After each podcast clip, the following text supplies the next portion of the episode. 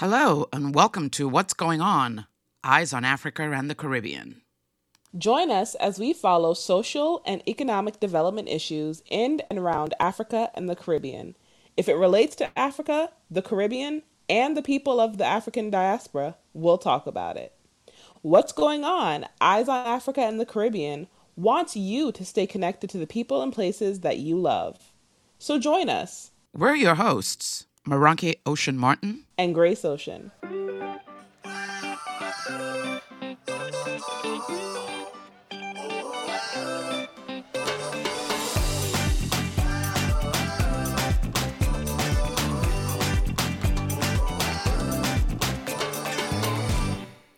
Welcome back. Today we're talking about Afropop.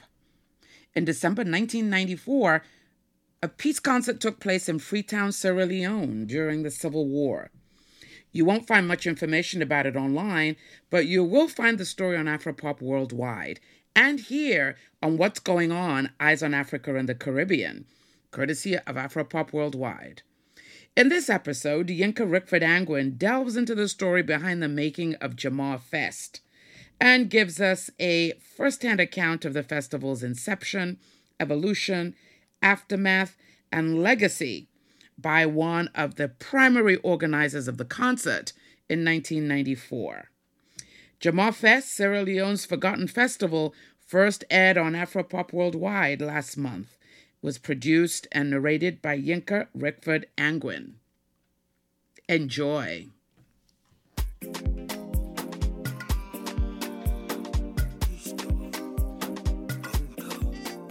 West Africa during Christmas and New Year is the place to be. It's when so called returnees living across the diaspora return to visit with family and friends. There's no work for at least three weeks, and instead, people fill their time with enjoyment. Which is why Les, who was living in London then, thought Sierra Leone in December would be the perfect time and location for a festival celebrating Sierra Leonean creativity.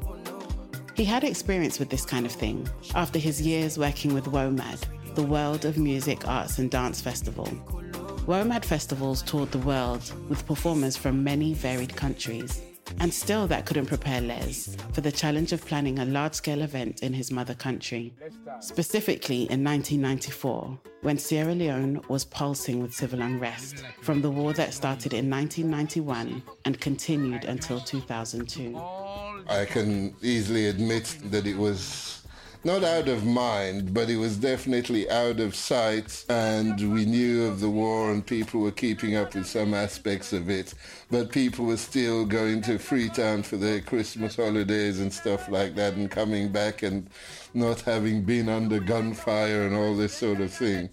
The capital, Freetown, was still mostly untouched by the violence at that point, but the threat was very present there was like one it was a Sunday morning. So we get up at the hotel, have breakfast. One of the reception staff comes up to the table. There's some soldiers at the front desk to see you. okay. And there's like two or three serious looking military men and there's a military or two military jeeps outside. And it was just like um, colonel asked me to come and get you. I think I asked someone to let my mom know.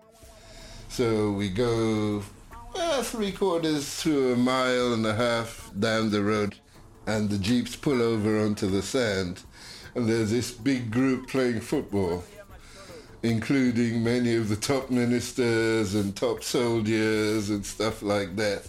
Oh yeah, we're having a game of footy. Wondered if you'd like a kickabout. like, oh God. Even in his retelling of the story, the relief Les felt is apparent. Still joyful, almost 30 years later, at the realization that the military summons was for an innocent game of soccer on the beach. That was it. That was all. But just the terror of, you know, just being sent for by the military. There was no military or government involved in his initial idea. It was called Salone Jama Fest. Salone, of course, being how Sierra Leoneans say Sierra Leone for short. it was always going to be a festival, so fest. And Jama, it's a word that um, Muslims in Sierra Leone use, but everyone would understand. Jama is like the collective. So the conception was this festival that would take Sierra Leonean musicians and theatre from England and hopefully beyond to Sierra Leone. So it's going to be like for the month of December into January, have performances, have these workshops, and the idea was for it to become an annual thing. Les was part of a thriving Sierra Leonean community in London, and so he recruited some of his talented musician friends to help bring his vision to life. King Masco had a band, very sort of Afro pop, to use a, a relevant maybe phrase or example. It's party music. So very danceable music, sort of happy lyrics. The champ Collins Pratt, who had grown up in Sierra Leone playing the organ and by this time was a very, very strong keyboard player. Um, he plays a lot of other instruments as well.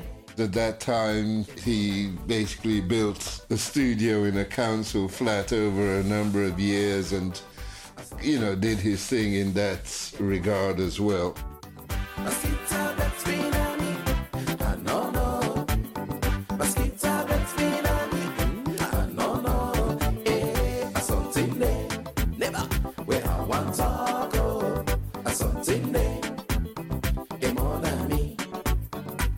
Abdul TJ, Abdul Tijan Jallo, who is a hugely gifted guitarist. He would sing in different Sierra Leone languages, compose new songs, new music, do that, also adapt sort of songs we all knew from childhood, sort of communal cultural songs, and do those as well.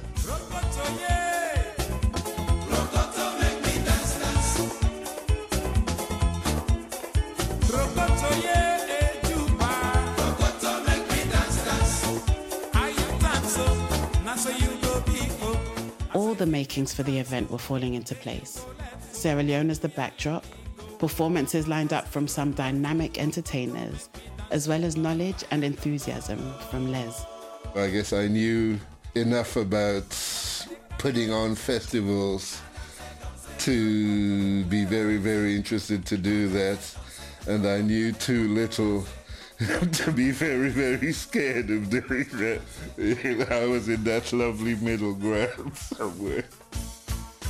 One of the sayings in Sierra Leone you learn, I think it's an English saying, a biblical saying even, man proposes, God disposes. I went on a sort of recon research trip in March of that year, 94. One of the things someone said, go see the Secretary of Culture at the Ministry of Culture. Let them know what you're doing, see what possible help they can give. When Les returned to Sierra Leone in November of 1994 to make the final preparations for Jama Fest that December, some governmental changes had taken place. And now, the Minister of Arts and Culture he'd originally sought advice from was requesting assistance from Les. The minister wants to see you, so went to see the Minister of Arts and Culture at the time, Honorable Hindolo S. So the head of state and probably the three or four most senior people after him were guys who were like early 30s, had been in the military and had taken over the government at one point. By the time I got to Freetown, these guys were in charge. They had come up with this idea of having a, a national peace concert at the National Stadium. A two night concert with international headliners in the National Stadium that holds 45,000 people. This was a big deal. They were going to have a guy called Sonny Okosun's Nigerian musician I'd heard of since I was a kid. The band Culture from Jamaica, one of the biggest names in the history of reggae music. So of course my first thought is, well, how are you guys thinking of all this and not having Sierra Leone artists featuring? So this would be a wonderful platform to bring everyone together. This is what I've been yearning for. The benefit of hindsight, I could see how problematic that was going to be. But at the time, I just assumed everyone has my vibe and this is just going to be people working together for one end and it's cultural and it's artistic and it's musical. One of the major issues was the panel assigned to the concert planning. Along with Les, the team was made up of a few government representatives, some members of the press, and a sound engineer, all with conflicting ideas as to what the goal of this endeavor was. As you can imagine, chaos ensued. This is mid November. They're going for mid December. Even me with my little clunky thing had been working on it for a year and had been there in March and you know. Fast forward to mere days before the event, and the concert stage hadn't been built or even scheduled. Their sound system wasn't powerful enough, and they argued about pretty major details right until the last minute. My dream, my idea had always been for this place to be filled. A thousand leones at the time was a dollar or a pound. I can't remember which is which. But basically, that's what I wanted the price of the ticket to be. I wanted it to be universally one dollar equivalent. None of this sort of segregationist, um, uh, elitist kind of stuff. But old habits die hard. So the pricing structure stayed for concert one. And there were people there, but it was kind of spotty. So after that, again, my next thing was, you know, for the second one, we should just do that. I mean, you can block off presidential stand and maybe even covered stands for VIPs, do that, but for the common person, just make it a thousand leones, come in wherever you like on the pitch, in one of the open stands, whatever. Eventually, someone listened. And somehow that idea translated. I guess they saw that they had also wanted their um, peace concerts to be more impactful than that. And the change in pricing worked. I remember thinking, okay, Lord, if I die now, I'd be okay with, with that. Everybody came, um, rich, poor, educated, uneducated, professional, trader, vagrant, everybody came. I was like, okay, we're off and running, and this is happening now. All the BS is done, now it's music time, concert time.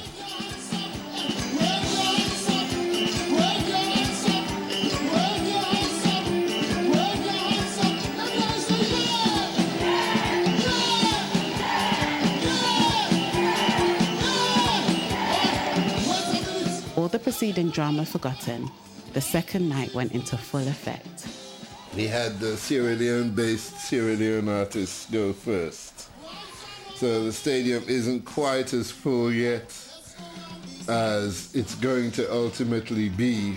I remember King Masco had this thing in, like always overlook, okay, local UK African bands yeah, we like them, all this sort of thing, but they're not that important. But what Masco would always say is, you let me on the stage before you, there'll be precious little left for you to do afterward. And Masco took that stadium. I mean, he had the stands you know, he would address them one at a time. Okay, stand eight, up, and they'd all be up to the left. I mean, you know, sweating people are just wasted party time. But you know that the serious, serious buzz was culture. Jamaican reggae music is undeniably popular the world over. But there's a deep, deep connection with its fans on the African continent in particular. As the crew readies the stage for the headliner culture, the crowd's anticipation begins to crescendo. People were losing their minds. I remember the Sierra Leone chapter of the 12 tribes of Israel were there, just waiting for Joseph Hill and his band to come out on stage. Like they had one of their people flying the 12 tribes lion of Judah flag, like running around with it and all these rastas in his wake just trailing and they were just running circles they were just running so just joy. Uh, this is the moment this is it. Then the band starts off the first song. And before joseph hill can even open his mouth the stadium is singing the song, you know, and you can see like he double takes as to, oh, this is what we're doing, okay?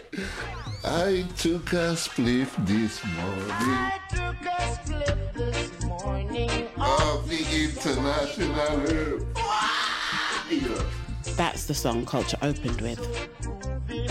He thinks.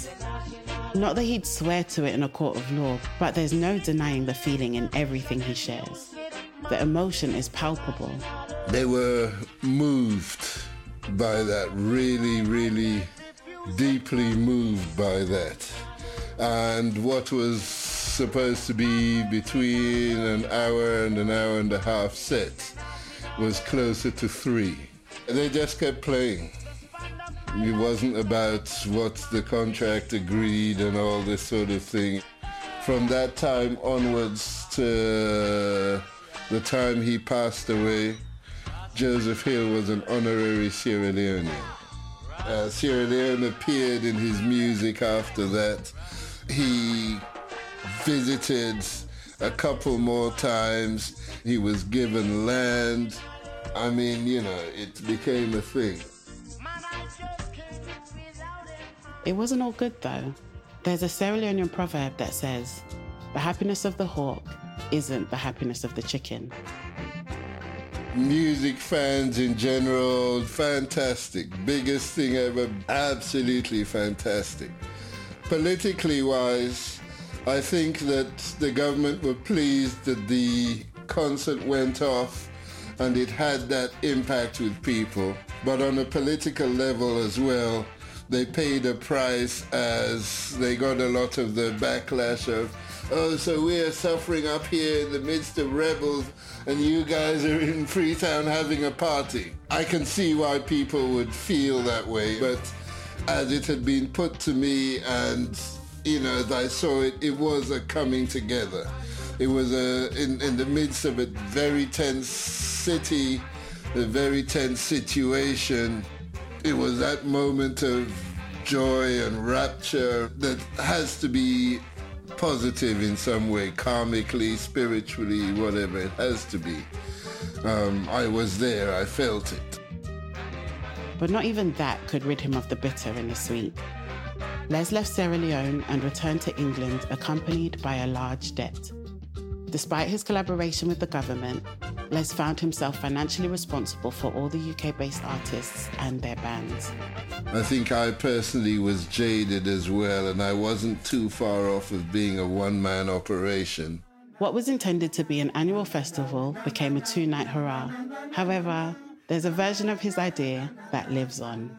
But what did happen is one of the partners in the theatre side of it, Freetown Players, actually still to this day have Jama Fest in Freetown in December. I've been to a couple myself. It's at the National Stadium. It's kind of like a great exhibition sort of thing with performances and other events sprinkled like across a two-week period. So it's different from my exact vision, but it's a really nice cultural arts activity that I enjoy attending when I'm there. The Freetown Players held their version of the festival as recently as December 2021. party gadu stream sing tight to I stiletto and one party invitation. In addition to being an event producer, Les is also a photographer. He's particularly passionate about documenting the lives and faces of Sierra Leoneans, both at home and abroad. I asked if he had any remnants from the concert, especially because it's almost impossible to find anything online. Unfortunately, he has nothing. Honestly, it might be hard for me to believe that this event ever happened if it wasn't for a newspaper clipping that my mum has stored for me in my childhood bedroom. I was interviewed after the second night of the peace concert by a reporter from the Sierra Leone Daily Mail. I spoke briefly about my future career as an entertainer and my performance that night as King Masco's youngest backup dancer. I'm not sure if it was based on merit or due to nepotism, since I was the seven year old daughter of the guy who helped make the whole thing happen.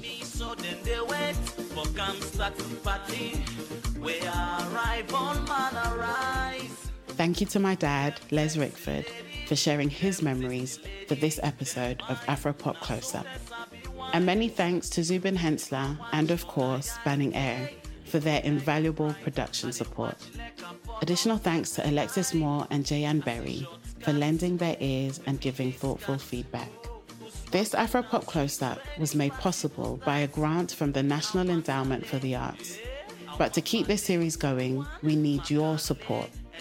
Visit afropop.org and make a donation. Every dollar counts. For Afropop Worldwide, I'm Yinka Rickford yeah.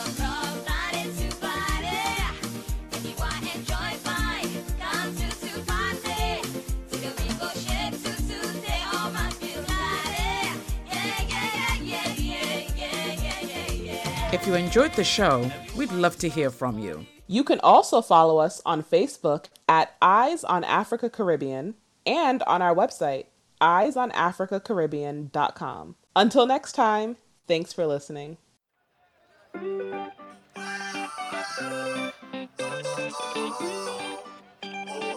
Oh,